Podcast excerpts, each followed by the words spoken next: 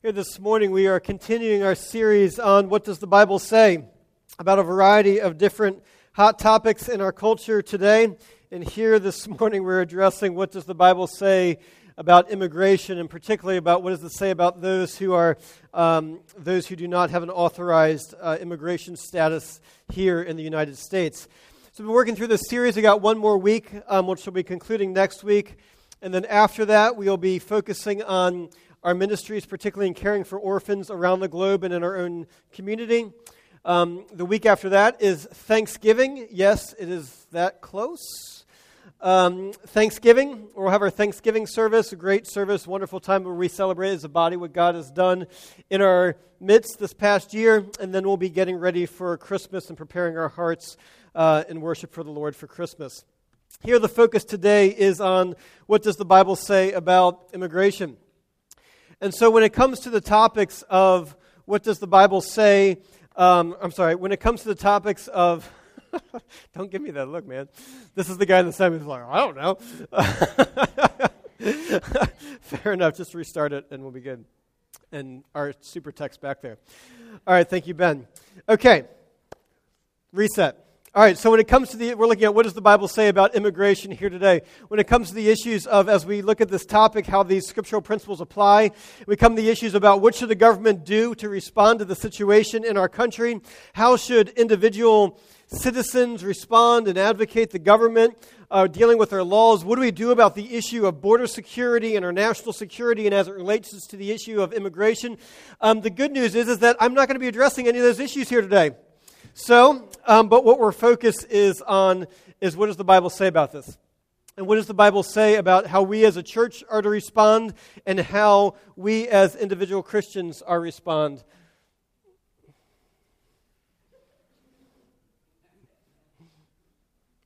Thanks, Ben. Um, what does the Bible say about how individual Christians, uh, how individual Christians should respond? That's what we're going to be focusing at here mor- this morning, and how do we as a church respond to this? As we go into this here, let me just be clear. Um, I'm tried very hard to be non political on this very political issue. And my reference here to laws this morning um, and laws about our government is only really to illustrate just how messed up our system currently is and how, uh, how there's a lack of clarity for what it means for individual Christians in seeking to apply some of these principles. I'd also ask that you just don't make any conclusions or inference about my own political views about the right way to address the situation, as I am really not speaking to that at all this morning. Again, what is our focus? What does the Bible say about immigration? What does the Bible say about how do we respond to unauthorized migrants who are here in our country and in our midst? Let's pray together and ask for God's blessing on His word. Heavenly Father, we come before you, and we do ask that you would um, guide us, that you would guide your word here this morning, that we would see more clearly your grace towards us, that we would see how you have brought us into your household and that that truth would affect us and change the way that we live. We pray this in the name of Jesus Christ, our Lord and Savior. We pray. Amen. Now, obviously, this is an enormous issue.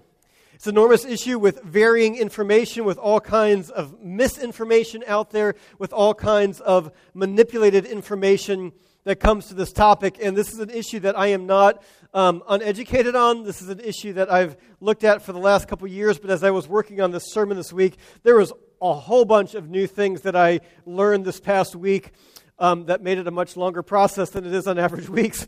Um, both and also in particular, what was most disturbing is how much Scripture is distorted when it comes to this issue. So, what is the scope of this, and why is this an issue here in America? Well, Currently in America, there are about 41 million people who are born outside of the United States, who are foreign born individuals. 30 million of those have become naturalized U.S. citizens and have either legal or permanent residency status in the United States. Of those 41, there are 11 million estimated currently who are living here in an unauthorized status. However, of those 11 million, 40% of them, 4.4 million, entered the United States legally and then became unauthorized as their status changed. Part of the reason why this is a particular issue in our country has to deal with the um, visa policy of the United States and how many visas are Im- issued for unskilled workers and who can apply for um, visas for unskilled workers. When my grandparents immigrated to the United States through Ellis Island, at the time coming in as dairy farmers, coppersmiths, and as seamstresses, at the time the United States was admitting over 5,000 um, unskilled workers on a daily basis. Currently in the United States, the threshold is that, is that um, in the United States, the United States allows 5,000 unskilled workers to be admitted per year, um, whereas 100 years ago it was over 5,000 per day that were being admitted on this topic. And as with every one of these issues that we've discussed this fall, it is a very different uh, approach when you are discussing an abstract concept about people out there or some people over in the state of Texas or Florida than it is when talking with a friend who is wrestling with these issues and trying to understand how to honor the Lord in the midst of their struggles. Also, to be clear, the term that I'm using this morning to address um, people uh, in this situation, the term I'm using is unauthorized migrant. Um, there are many terms in, that are used in politics and are used in much of the media discussion about this that as a Christian I will not use. Um, I won't use them because as a Christian I have a really hard time identifying anybody as anything other than a person who has been made in the image of God and who needs to be renewed by the image renewed in the image of Jesus Christ. I don't regard people according I don't regard people as their fundamental identity according to their rank, according to their sinfulness, according to the amount of good deeds that they've done. I don't regard people according to their gender, their gender identification, their sexual preferences, their race, or their citizenship or their authorization status here. I regard them as people who have been made in the image of God and who need to be renewed in the image of Jesus Christ. When it comes to this issue, I believe there's two scriptural principles that apply. And the first one is that we are called as believers to honor the civil authorities, to honor the governing authorities, and to honor the civil magistrate, all terms for the same things.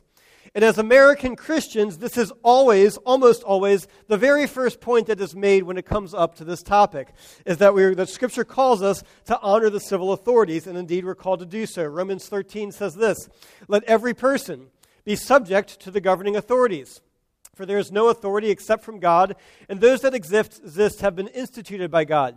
Therefore, whoever resists the authorities resists what God has appointed, and those who resist will incur judgment. But if you do wrong, be afraid, for he does not bear the sword, he, the government that is, does not bear the sword in vain.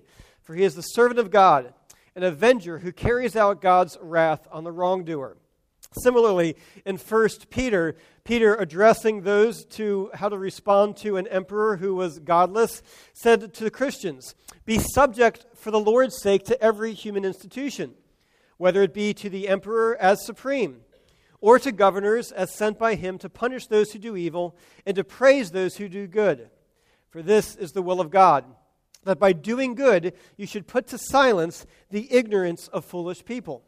Well, given this clear scriptural teaching, how then do we respond to migrants whose very presence is a violation of the law? Well, it is a matter of integrity on our part who would ask that question to consider exactly what the governing authorities and the laws of our country are saying on this issue. Unauthorized presence, that's the term for someone who's here who does not have a legal residency status, someone having an unauthorized presence in the United States is not a criminal offense. You cannot be criminally charged for being here in an unauthorized status. You cannot be arrested. You cannot be incarcerated for being unauthorized. It is not a criminal offense, it's a civil offense. It's the definition of a civil offense? It's a violation of an administrative code. Not paying your rent, noise violations, and the like. Um, and so, and I'm not saying what is or what should be, I'm not saying what should be or a comment on that. Just what is in our country is that if you have an unauthorized presence, it's a civil offense. Now, what is criminal is coming into the United States through illegal entry or what's termed improper entry. And how much of an illegal offense is that? How much of a criminal offense? Well, it's a misdemeanor.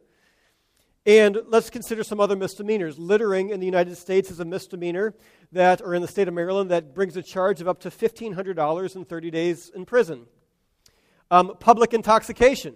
A misdemeanor, that's a $100 charge and 90, up to 90 days imprisonment. Improper entry, it's a $50 to $250 charge, fine, and or up to six months in prison. And that's what the violation is.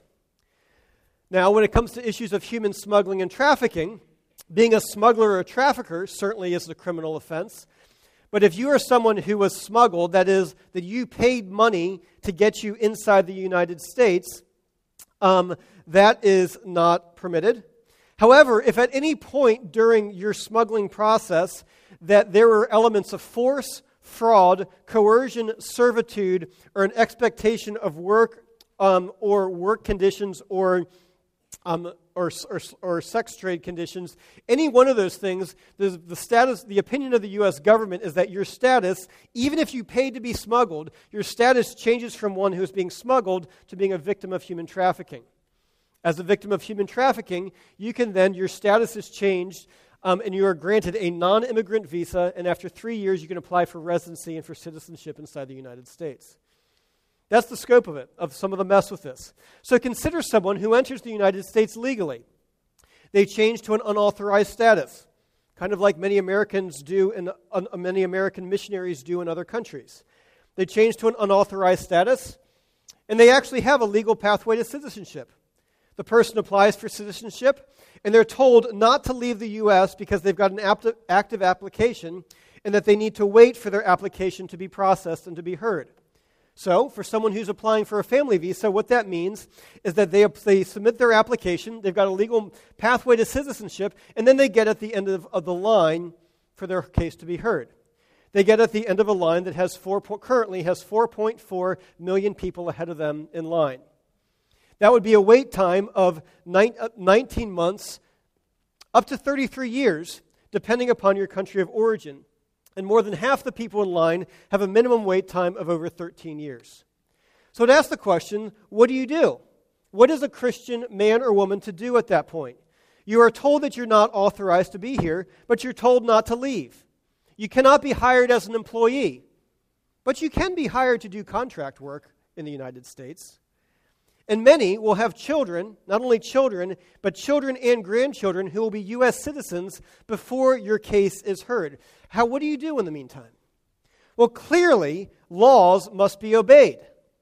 And just as clearly, in the state of the situation in the United States, a law which is mostly ignored, randomly enforced, and violations which are not only accepted but institutionalized by the very same government needs to be changed. And yes, people need to work within the law and honor the Lord. And pastors in our own denomination around the country are wrestling with the issue and dealing with the issue of how do you counsel godly men and women, many of whom will say are the most upstanding godly people in their congregations.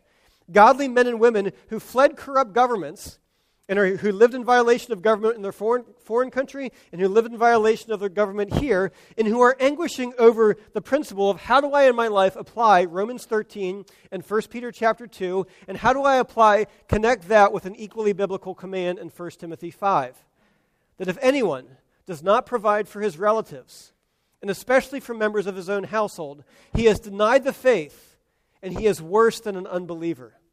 And that is the challenge that many Christians face when they migrate into the United States, being in violation of their former country and in violation of their current country, and yet trying to honor 1 Timothy 5 8. And so, yes, we are called to honor the civil authorities, and we need to help people do so. That's the first principle. The second principle, the one that we'll focus on a little bit more, is what is the principle for how we respond? And God's, and God's word speaks a lot to this issue. And what Scripture calls us to, and the principle is this, is to love as God has loved you. Is to show the same grace to others that God has shown to you. And we'll see this developed. First off, we're going to look at the principle, the application of the principle, and then the pattern of how the application works out. Well, the principle is this Exodus chapter 22, verse 21. You shall not wrong a sojourner or oppress him. Why? For you, you were sojourners in the land of Egypt. God's saying, love others in the same way that I have loved you. And then in First Chronicles, which is after the people had returned from exile, after they were living as strangers and foreigners, and they rededicate themselves to the Lord, here's their prayer of praise. They say, And now we thank you, our God, and we praise your glorious name. For we are strangers before you and sojourners, as all our fathers were. Our days on the earth are like a shadow, and there is none that is abiding. He's saying, We were strangers and sojourners. And the principle that God says is to love others as you yourself has been loved. Well, who in the Bible were migrants? Who in the Bible were migrants, some authorized and some unauthorized? Well, you got Abraham, Jacob, Joseph, Ruth, David, Daniel, Jesus, all of whom were migrants. And God calls us to apply this principle to love as God has loved you. Okay, that's the principle. Let's look at some of the specific applications of this principle for the nation of Israel.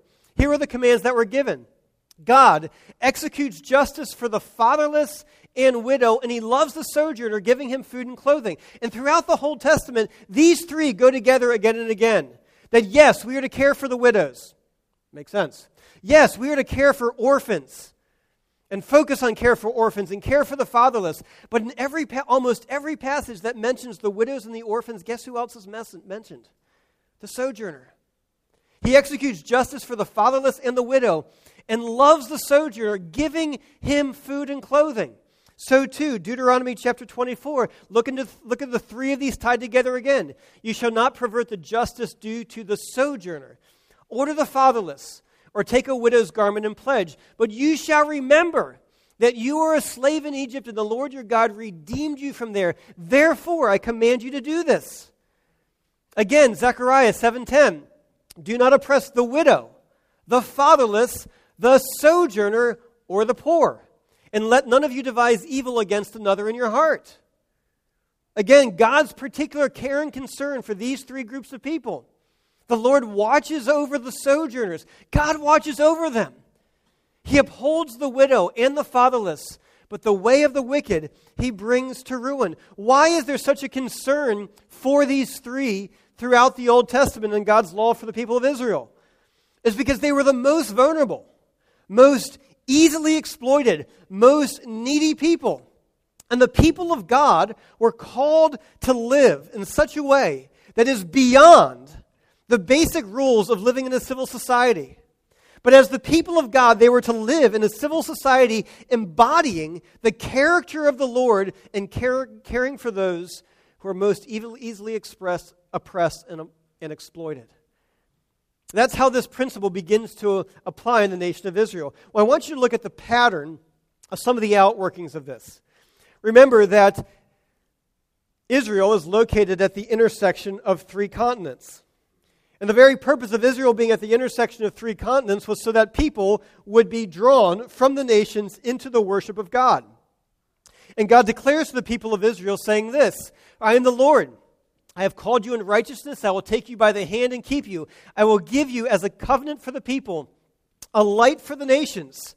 That God says the very purpose of the people of God was to be there so that the nations would be drawn into the worship of Him.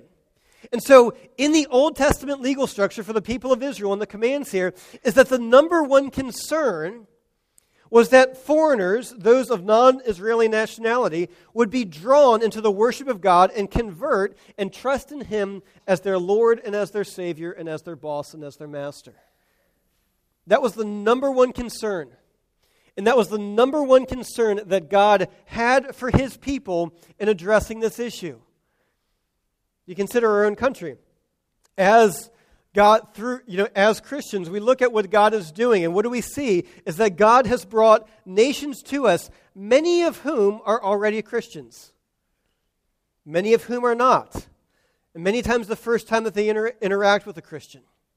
But the pattern of the Old Testament was that as foreigners and strangers came through Israel, through the people of God, the number one concern was that they be brought into the faith and become believers and trusting in God as their Lord, Lord and Savior. That foreigners who are seeking God, now here's what would happen is that if they converted, if they became God seekers and converted, they were immediately granted sojourner status. And once they were granted sojourner status, all kinds of laws and benefits applied to them.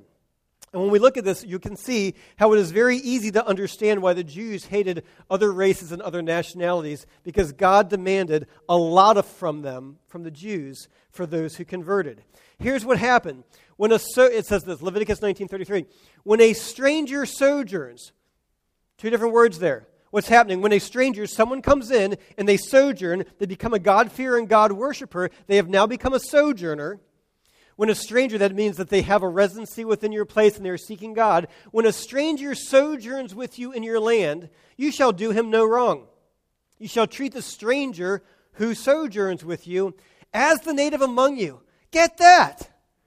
That these strangers were now to be treated equal to Israelites. They were now afforded special protections. You shall treat the stranger. How should you treat them? How should you act towards them? You shall treat them as you would a native among you. For why? For you were strangers in the land of Egypt. I am the Lord your God. And as sojourners, they were granted equal application of the law to them. They also had equal protection under the law and equal status under the law. God says, But you shall keep my statutes and my rules and do none of these abominations, either the native or the stranger who sojourns among you. The law applies to both of them. Cursed be anyone who perverts justice due to the sojourner, the fatherless, and the widow. And the people shall say, Amen, meaning, we agree.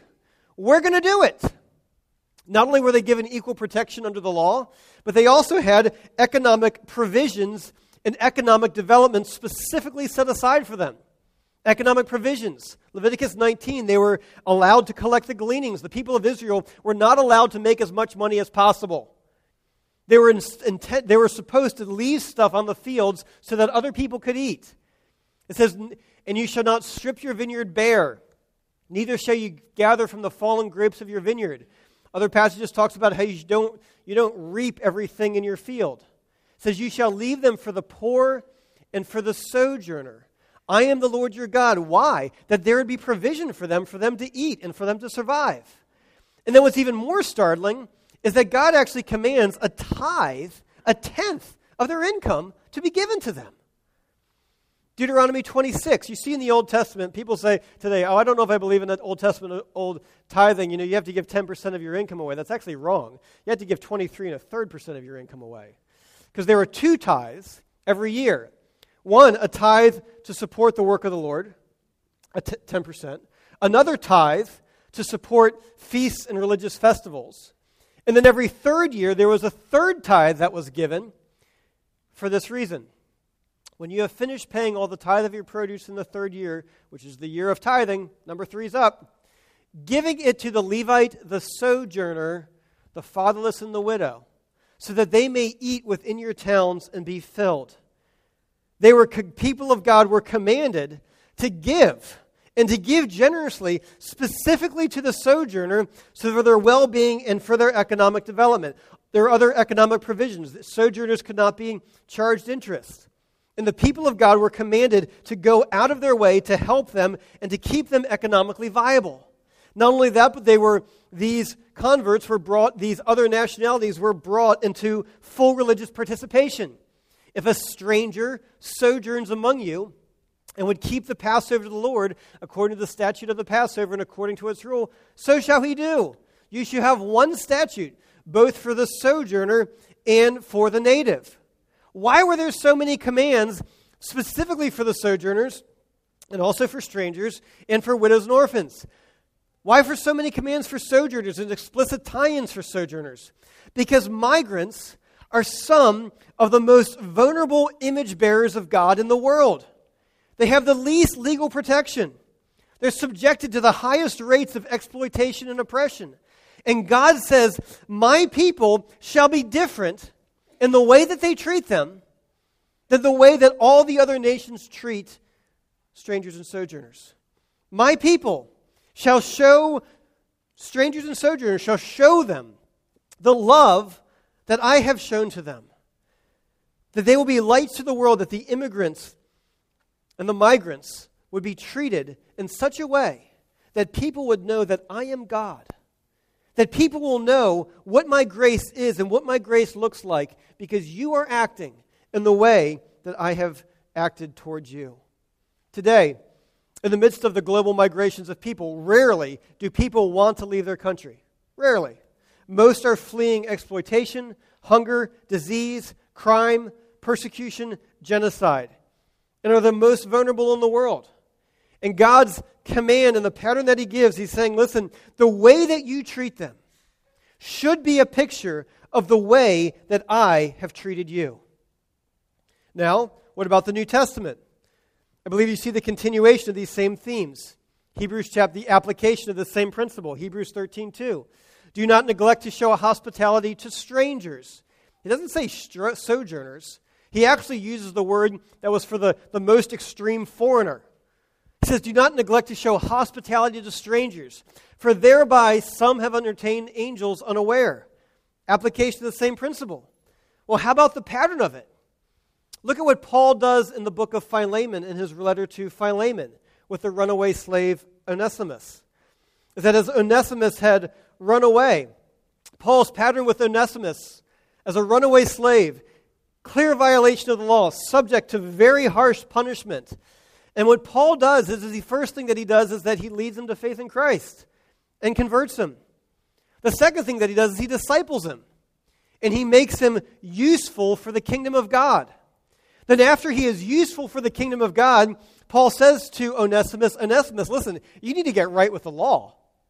And so he sends Onesimus back to Philemon, and he says to Philemon, by the way, I am advocating on behalf of Onesimus because he is now, because he is now a brother in the Lord. I believe Paul, a Jewish scholar, was following the same pattern that you saw in the same pattern that you saw in the Old Testament. But specifically, that's the application of the pattern, but specifically the same principle to love as God has loved us. We see it in Ephesians chapter 2. This is what we looked at last week about these aspects of the mystery of the gospel. But notice what Paul says, highlighting this focus, obviously focused on this topic today. Remember that you were at that time separated from Christ, alienated from the commonwealth of Israel's Israel, and strangers to the covenants of promise having no hope and without God in this world. So then you are no longer strangers and aliens. Paul doesn't use the word for proselyte. He doesn't use the word for convert. He doesn't use the word for sojourner. He uses the word that was despicable to Jews that they were strangers and aliens. And as strangers and aliens, they had no legal rights, no legal claim, no legal standing no right to apply for citizenship in the kingdom of God. None of that. And God says, So then you are no longer strangers and aliens, but you are fellow citizens with the saints and members of the household of God. What a radical statement. Strangers and aliens now, not only are they made citizens, but more than that, members of the same household brothers and sisters, parts of the same family, to eat together around the same table, to dine together, to persevere together. And he's saying, Who is this? This is you. This is me. This is any one of us who are Gentiles or have mixed blood if you have a Jewish descent.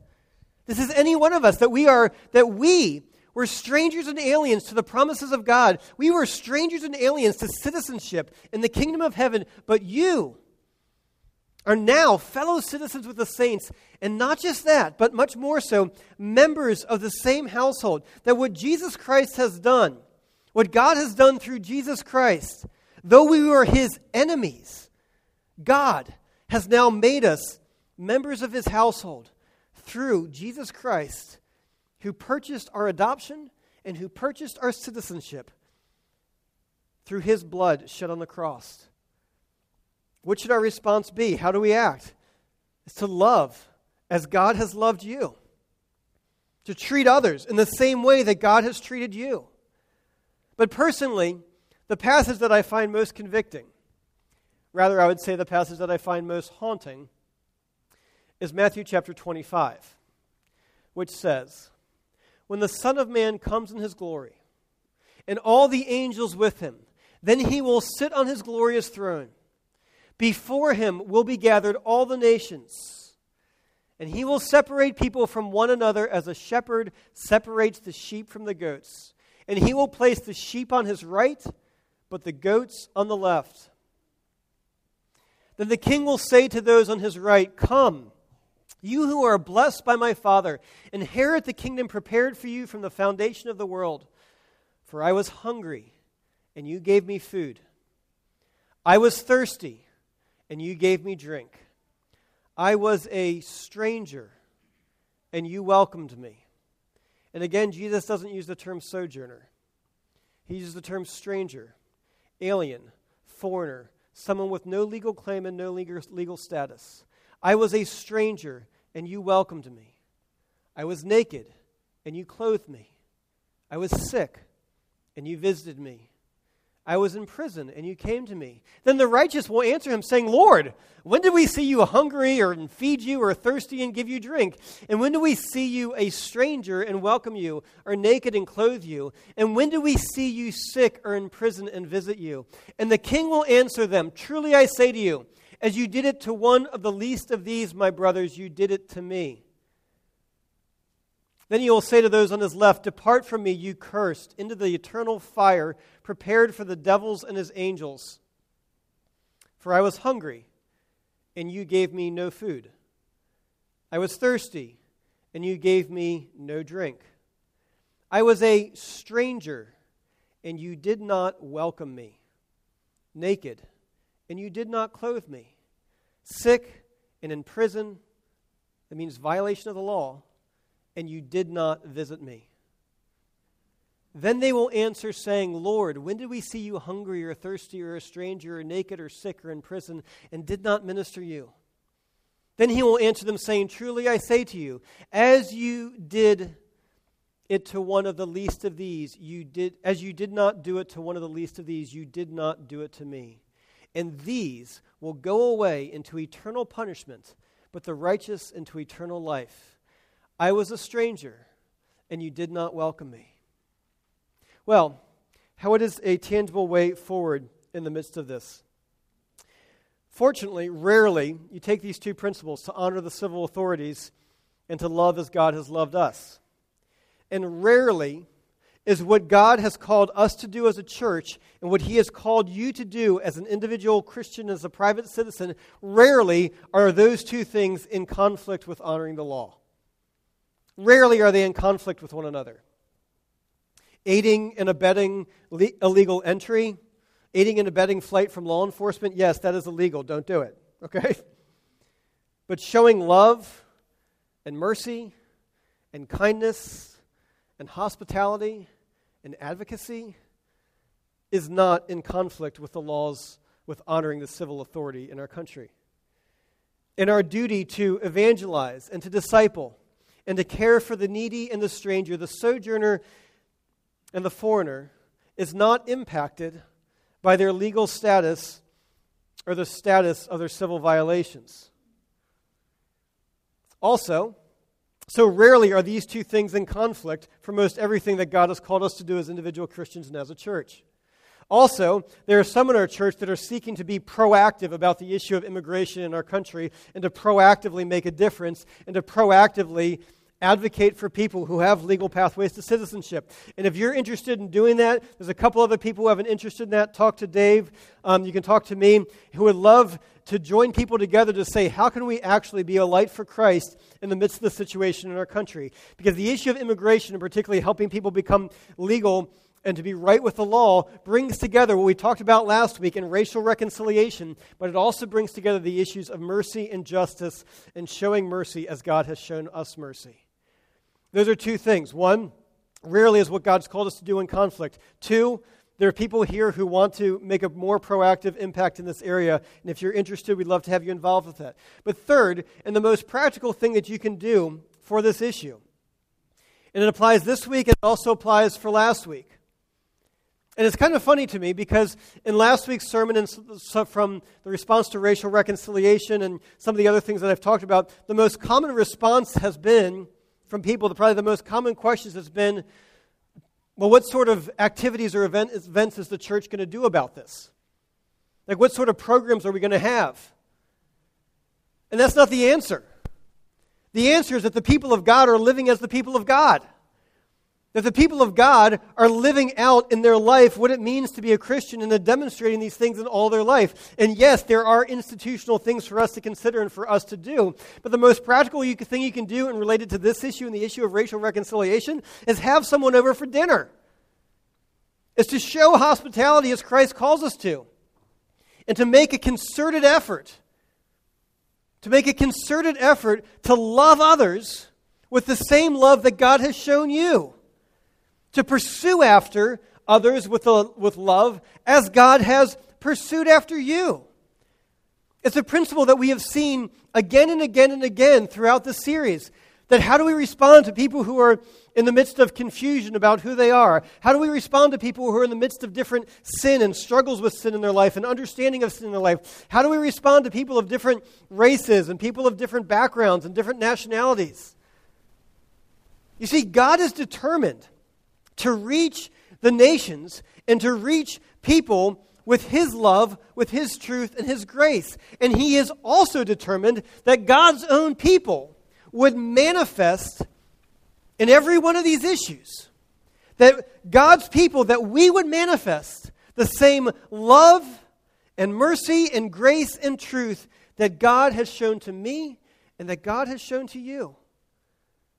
And so it is a calling for us to love with the love that God has shown to you. And quite simply, may we intentionally love because God has intentionally loved us. Let's pray together. Heavenly Father, we come before you. Father, we, many of us, most of us here, who were strangers and foreigners to the kingdom of God, Lord, we had no claim. We had no legal standing.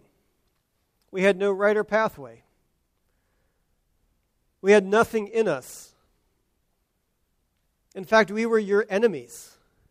And yet, Lord, you pursued us and you loved us. And though we were strangers and aliens, you have adopted us into your families and not only made us citizens, but you have made us heirs and full heirs with Christ, members of the same household. Lord, May we love our brothers and sisters.